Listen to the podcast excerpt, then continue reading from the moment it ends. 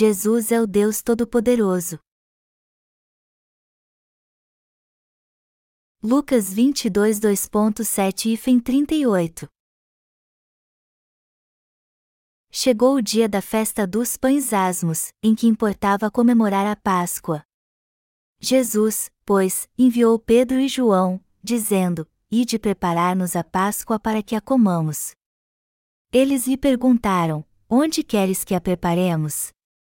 Então, lhes explicou Jesus: Ao entrardes na cidade, encontrareis um homem com um cântaro de água, seguiu até a casa em que ele entrar e dizei ao dono da casa: O mestre manda perguntar-te: Onde é o aposento no qual hei de comer a Páscoa com os meus discípulos? Ele vos mostrará um espaçoso cenáculo mobilado, ali fazei os preparativos. E, indo, tudo encontraram como Jesus lhes dissera e prepararam a Páscoa. Chegada a hora, pôs-se Jesus à mesa, e com ele os apóstolos. E disse-lhes: Tenho desejado ansiosamente comer convosco esta Páscoa, antes do meu sofrimento. Pois vos digo que nunca mais a comerei, até que ela se cumpra no reino de Deus. E, tomando um cálice, havendo dado graças, disse: Recebei e reparti entre vós, e pois vos digo que, de agora em diante, não mais beberei do fruto da videira, até que venha o reino de Deus. E, tomando um pão, tendo dado graças, o partiu e lhes deu, dizendo: Isto é o meu corpo oferecido por vós, fazei isto em memória de mim. Semelhantemente, depois de cear, tomou o cálice, dizendo: Este é o cálice da nova aliança no meu sangue derramado em favor de vós. Todavia, a mão do traidor está comigo à mesa.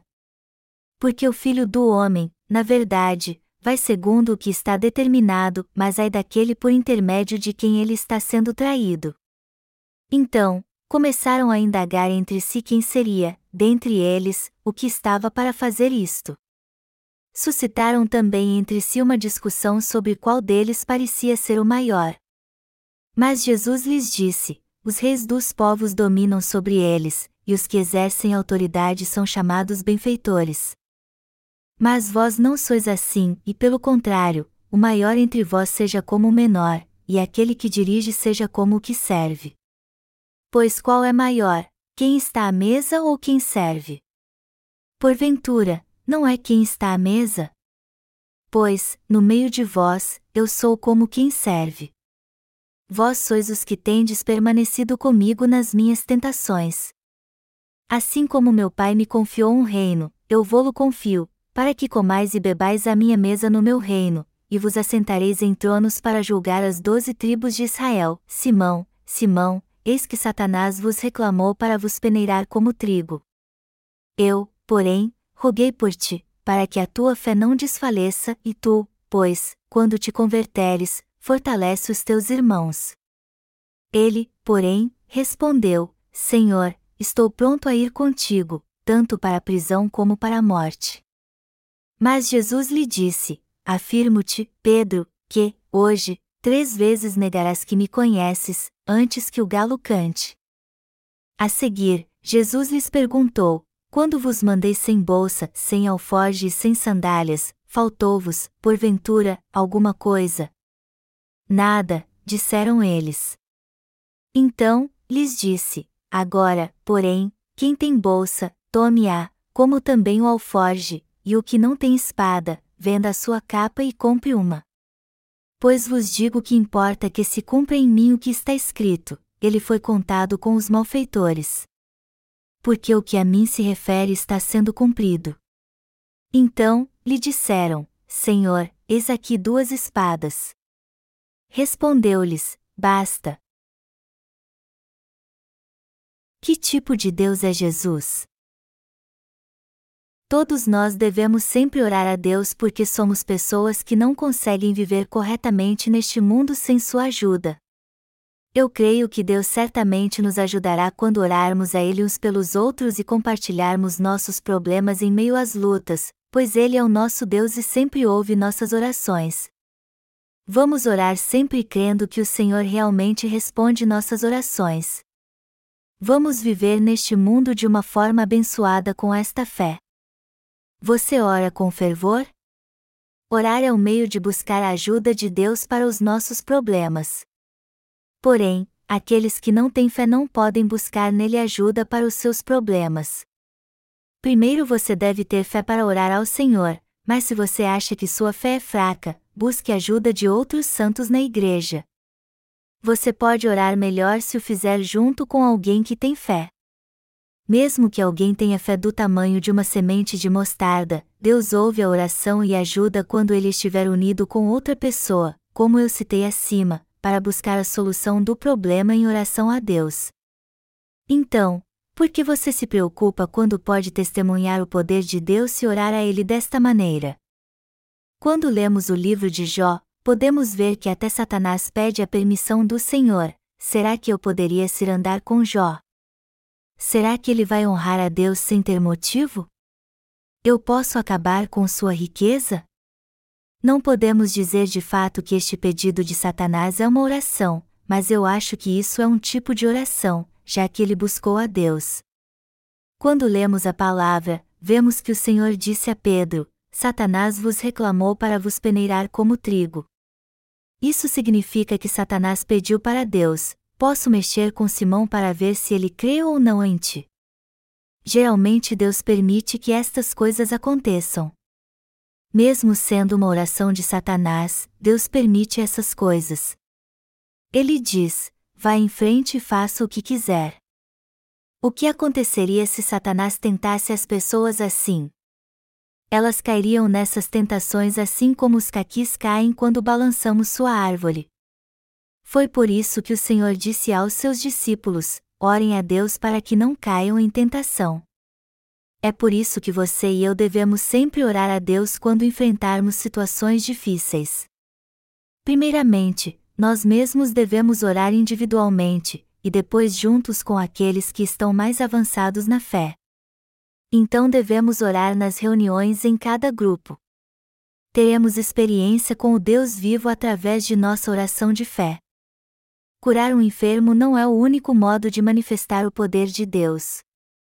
Orar a Deus e buscar sua ajuda no nosso dia a dia e receber resposta de Deus para os nossos problemas é a verdadeira experiência do poder de Deus e a resposta à oração. De fato, é verdade que pessoas ocupadas não conseguem orar fielmente. Mesmo assim, devemos orar sozinhos e junto com alguém, orar pelos irmãos que estão passando por dificuldades, orar pelos obreiros de Deus, orar pela pregação do Evangelho e buscar a ajuda de Deus em todas as coisas enquanto vivermos neste mundo. Podemos intitular a palavra que lemos hoje como Jesus sabe de todas as coisas porque Ele é Deus e não homem. Tiraremos lições do texto bíblico deste capítulo usando este título e aprenderemos sobre a natureza divina e o poder de Jesus. A época da Páscoa estava próxima em Israel antes de Jesus morrer na cruz naquele tempo, Jesus disse a seus discípulos para preparar uma mesa de Páscoa para todos eles. No entanto, como o Senhor é o Deus Todo-Poderoso que sabe de todas as coisas, ele disse: Ao entrardes na cidade, encontrareis um homem com um cântaro de água, seguiu até a casa em que ele entrar e dizei ao dono da casa: O mestre manda perguntar-te: Onde é o aposento no qual hei de comer a Páscoa com os meus discípulos? Ele vos mostrará um espaçoso cenáculo mobilado, ali fazei os preparativos. Jesus queria ter comunhão com seus discípulos na época da Páscoa, quando se comemora a saída do povo de Israel do Egito e sua libertação da escravidão. Ele queria comer pão, beber vinho, fazer a refeição com eles e dizer sua última palavra para eles.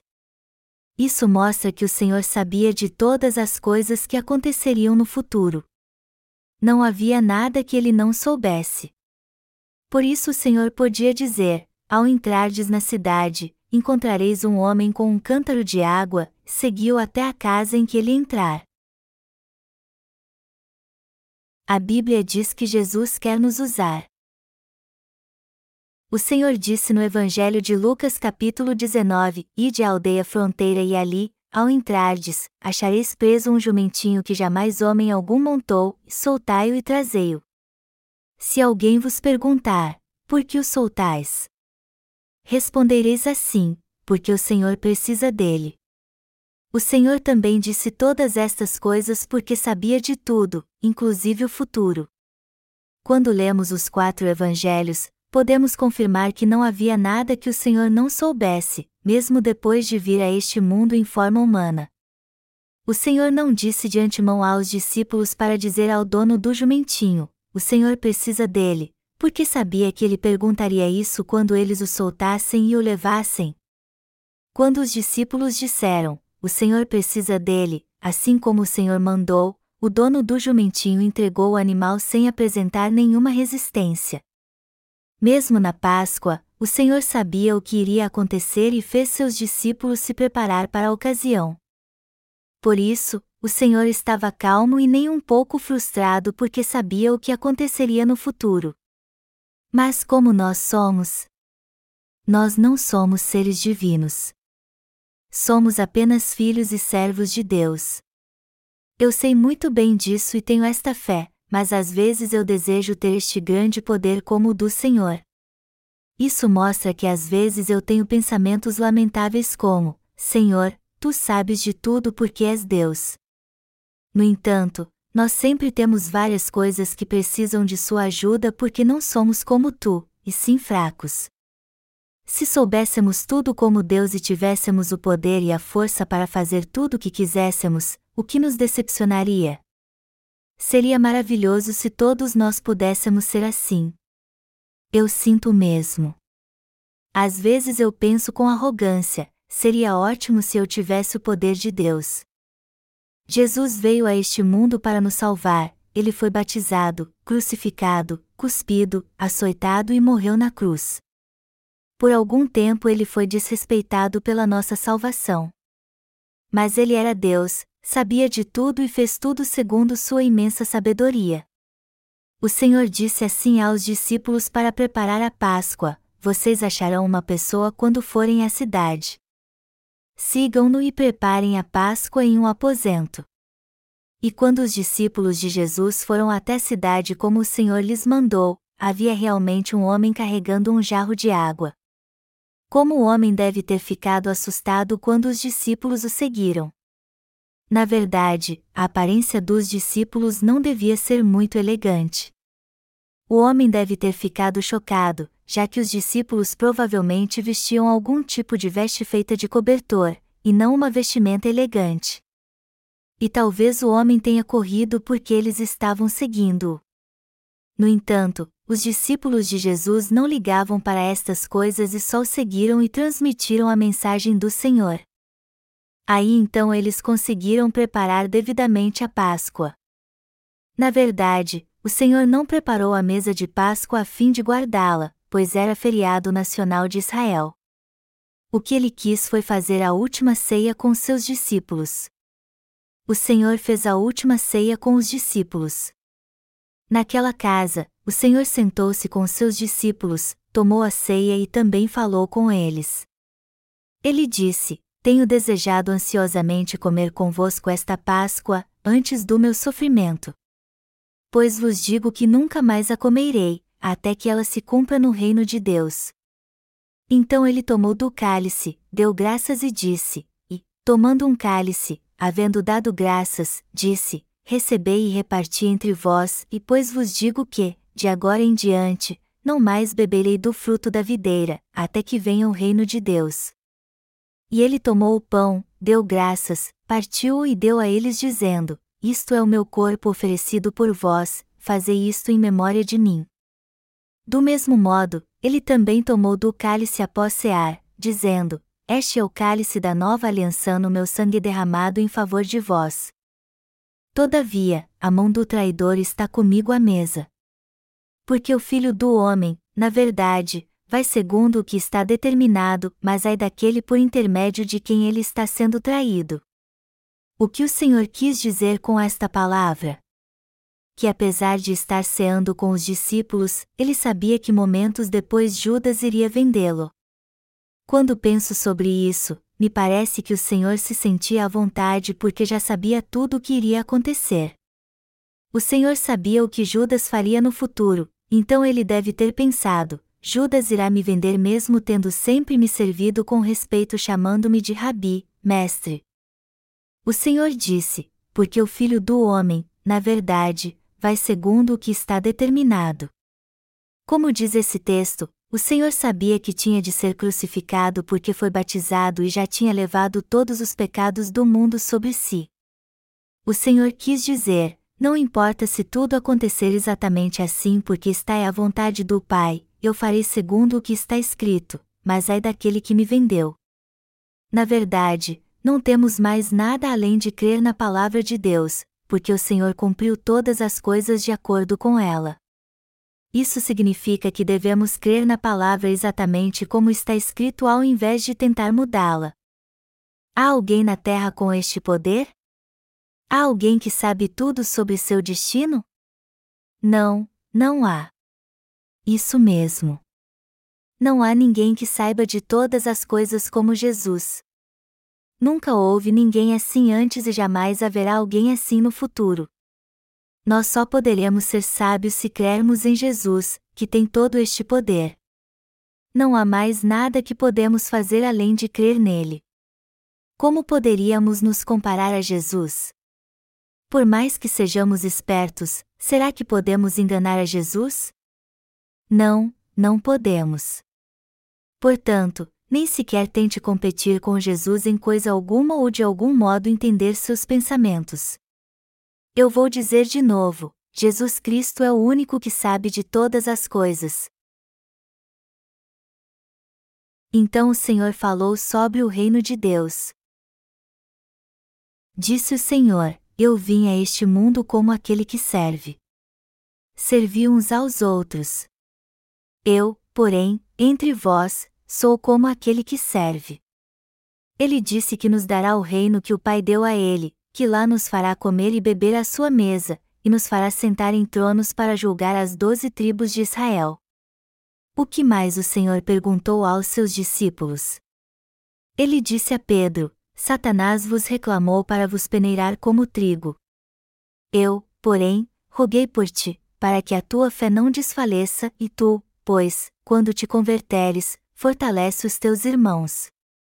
Quando Pedro disse: Senhor, estou pronto a ir contigo, tanto para a prisão como para a morte, o Senhor disse: Afirmo-te, Pedro, que, hoje, três vezes negarás que me conheces, antes que o galo cante. Isso significa que o Senhor já sabia o que Pedro faria no futuro, como era seu caráter, seu coração e sua fé. O Senhor quer que creiamos e sigamos o que ele disse. O Senhor disse aos discípulos: Eu vou recompensá-los se vocês enfrentarem as adversidades e sofrerem comigo, e disse-lhes o que aconteceria no futuro. Portanto, devemos crer nas coisas que o Senhor falou. O Senhor também disse: Pois vos digo que nunca mais a comerei, até que ela se cumpra no reino de Deus, e pois vos digo que, de agora em diante, não mais beberei do fruto da videira, até que venha o reino de Deus. Por que o Senhor disse estas coisas? A palavra Páscoa aqui significa transpassar. Isto é, transpassar aquele que deveria ser julgado sem julgá-lo. Portanto, a palavra está dizendo que Deus salvou mesmo aqueles que receberam a remissão de pecados crendo nele. Na verdade, não haverá algo como dor, julgamento e tristeza quando entrarmos no reino de Deus. Já que recebemos a remissão dos pecados pela fé, nós poderemos viver com o Senhor no reino que o Pai nos dará desfrutando de toda riqueza, glória, prazer e alegria como reis em seus tronos. O Senhor falou isso para você e para mim. Eu realmente não compreendo a palavra do Senhor que diz: Eu os farei sentar em tronos a julgar as doze tribos de Israel. Eu lhes darei esta autoridade. Porém, eu entenderei isso quando eu ver, ouvir e passar por isso em breve, pois o reino milenial será estabelecido em pouco tempo. O Senhor diz aqui tribos, e essas tribos existem até hoje. Assim como cada israelita pertencia a uma respectiva tribo, como a tribo de Levi, a tribo de Issacar ou a tribo de Zebulon, nós crentes temos diferentes dons e posições, o Senhor disse que daria o reino do Pai àqueles que passariam por lutas e tribulações com Ele e que permanecessem ao seu lado em meio a estas dificuldades. isso significa que ele receberá o reino do Pai e fará com que estas pessoas governem cada tribo. O Senhor nos disse isso e quer que creiamos na palavra assim como ela é, nossa fé tem que estar firmado nisso. Eu acho que as pessoas deveriam seguir fielmente o Senhor e trabalhar pela gloriosa recompensa, pois há mesmo uma recompensa para aqueles que servirem ao Senhor fielmente. O Senhor disse aos seus discípulos que eles tinham que levar algum dinheiro quando saíssem para pregar o Evangelho. Mas ele lhes disse quando estavam ceando juntos na Páscoa: Agora, porém, quem tem bolsa, tome-a, como também o alforge, e o que não tem espada, venda a sua capa e compre uma. Antes o Senhor disse a eles para não levar nada. Porém, quando estavam ceando juntos, ele lhes disse para comprar uma espada mesmo que tivessem que vender suas roupas. Naquele dia, um certo discípulo trouxe duas espadas e disse ao Senhor: Eis aqui duas espadas. Então Jesus disse que era o bastante. O Senhor deve ter ficado mesmo muito frustrado com isso. Se estivesse no lugar de Jesus, eu teria repreendido-o imediatamente por causa da decepção. Eu teria dito: Você comprou mesmo as espadas agora porque eu disse a você para vender suas roupas para comprá-las? Comprar a espada aqui significa que ele queria que eles fossem abençoados por crer em Sua palavra sem sacrifício algum. Mas o Senhor não disse nada em especial porque conhecia o caráter, a fraqueza e a teimosia dos discípulos. Por isso que ele disse apenas: Isso é o bastante. Jesus podia responder assim porque era Deus. Por outro lado, se fosse humano, ele teria morrido de decepção. Quando os discípulos compraram pão no poço de Jacó próximo à cidade de Sicar, o Senhor disse: Eu tenho uma comida para comer que nenhum de vocês conhece. Isso era algo que jamais os discípulos entenderiam de verdade. Pelo contrário, eles provavelmente pensaram que tinham que comer porque estavam muito famintos e imaginavam porque ele simplesmente os levava pelos campos sem dar-lhes nada para comer. E já que o Senhor era seu mestre, eles pensavam que tinham que dar comida primeiro ao seu reverendo mestre, mesmo que ele não quisesse comer nada e, por causa disso, teriam que empurrar a comida goela abaixo. O Senhor deve ter ficado bem decepcionado vendo esta atitude dos seus discípulos. Por exemplo, quando ele disse: O filho do homem será vendido aos anciãos e líderes religiosos e morto pelas mãos dos gentios, Pedro disse: Isso jamais acontecerá. Ele arregaçou as mangas, tirou a camisa e disse: Se alguém quiser te prejudicar, eu a mandarei para o túmulo. Mas o que o Senhor disse a Pedro quando ele fez isso? Ele disse: Você me negará três vezes. Pedro disse: Eu jamais faria algo assim. Eu o seguirei até mesmo à beira da morte, e também vou para a prisão se tu fores preso. Mas o que aconteceu? Antes que a noite acabasse, Pedro negou Jesus três vezes, conforme ele tinha dito. Quando o Senhor terminou a ceia que estava fazendo com os discípulos, ele foi para o monte com eles e orou. Na região do Oriente Médio, como em Israel, o tempo às vezes mudava radicalmente, mas em geral o clima é seco. Por outro lado, é um bom lugar para se viver porque a umidade não é alta. Neste dia seco e agradável, o Senhor foi para o monte com seus discípulos para orar. Enquanto Jesus orava ao Pai, Judas trouxe os soldados e eles o levaram embora. Está escrito nas Escrituras que o restante dos discípulos resistiram, pegaram a espada e cortaram a orelha de um certo homem, mas Jesus pegou a orelha que foi cortada e a colocou de volta no lugar. Embora os quatro evangelhos pareçam ter palavras comuns, eles são a palavra de Deus que registra apenas a verdade. Isso mostra que os discípulos de Jesus registraram exatamente aquilo que ele fez e falou. O que os quatro evangelhos dizem sobre a orelha que foi cortada? Está escrito que a orelha da pessoa foi cortada, mas Jesus a colocou de volta no lugar. Você e eu que estamos levando uma vida de fé devemos crer e seguir a palavra de Deus exatamente como ela é. Não há outro modo. Não devemos pensar, a palavra de Deus é assim, mas eu devo seguir meu próprio caminho, porque não há maior verdade no mundo do que a palavra de Deus. A palavra que o Senhor falou é a verdade e não há engano na verdade. A verdade é a vida. Isso significa que a palavra de Deus é viva e poderosa. Hebreus 4 horas e 12 minutos. Portanto, a palavra de Deus é totalmente diferente das palavras do mundo. Quando cremos apenas na palavra, o Senhor olha para nossa fé e nos diz sempre: Isso é suficiente. Quando um de seus discípulos disse: Eu trouxe duas espadas, o Senhor respondeu: Isso é suficiente. Quando cremos na Bíblia de coração, o Senhor olha a nossa fé e diz: Isso é suficiente. Então, precisamos apenas crer em toda a palavra, nada mais do que isso. Isso significa então que não precisamos ser astutos em nossa vida espiritual. Enquanto Jesus estava neste mundo, ele ia frequentemente à casa de leprosos. Ele sempre ia à casa de Simão, que tinha sido um leproso e jantava ali ele também ia sempre à casa de Lázaro. Lázaro de Betânia tinha duas irmãs.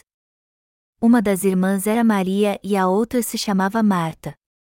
E quando o Senhor ia àquela casa, Marta sempre ia para a cozinha preparar a comida, enquanto que Maria ficava perto do Senhor ouvindo sua palavra.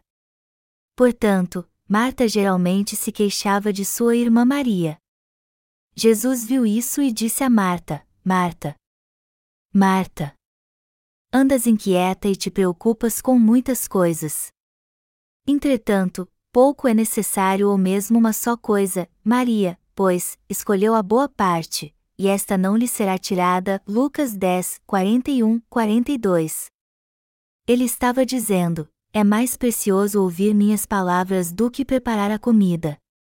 Isso mostra que o Senhor fica mais feliz quando ouvimos a palavra de Deus e cremos nela significa que o Senhor nunca fica feliz quando fazemos muitas coisas na Sua presença sem crer na Sua palavra.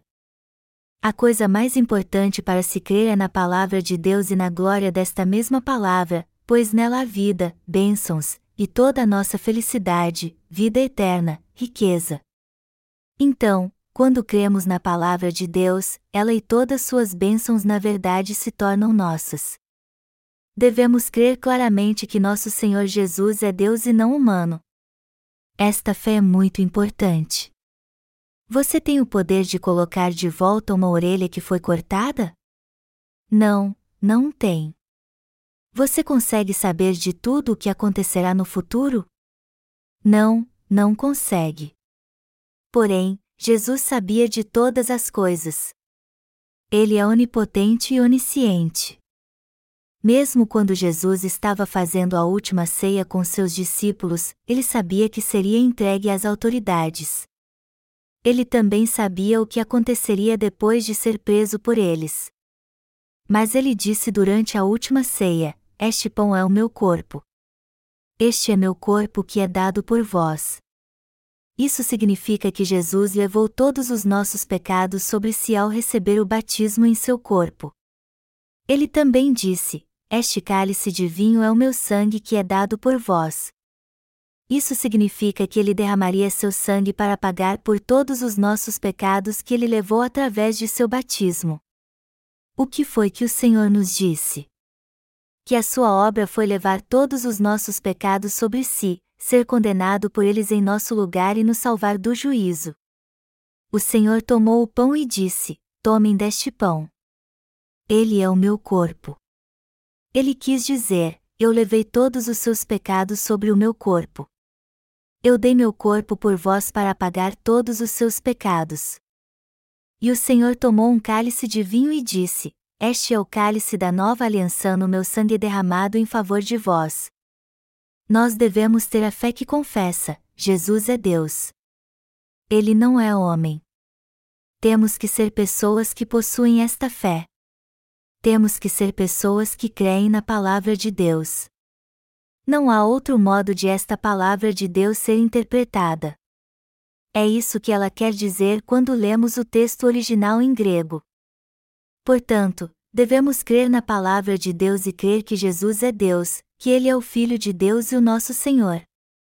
Crer que este Deus levou todos os nossos pecados e nos salvou da destruição e também crer que nos tornamos filhos de Deus por esta fé.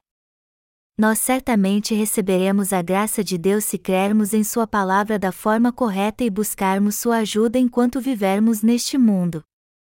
Devemos então ser pessoas que creem assim e dar um passo após o outro, pois não possamos dar um grande salto de uma vez. Eu quero sinceramente que vocês sejam santos que experimentam da graça do Senhor assim. Amém.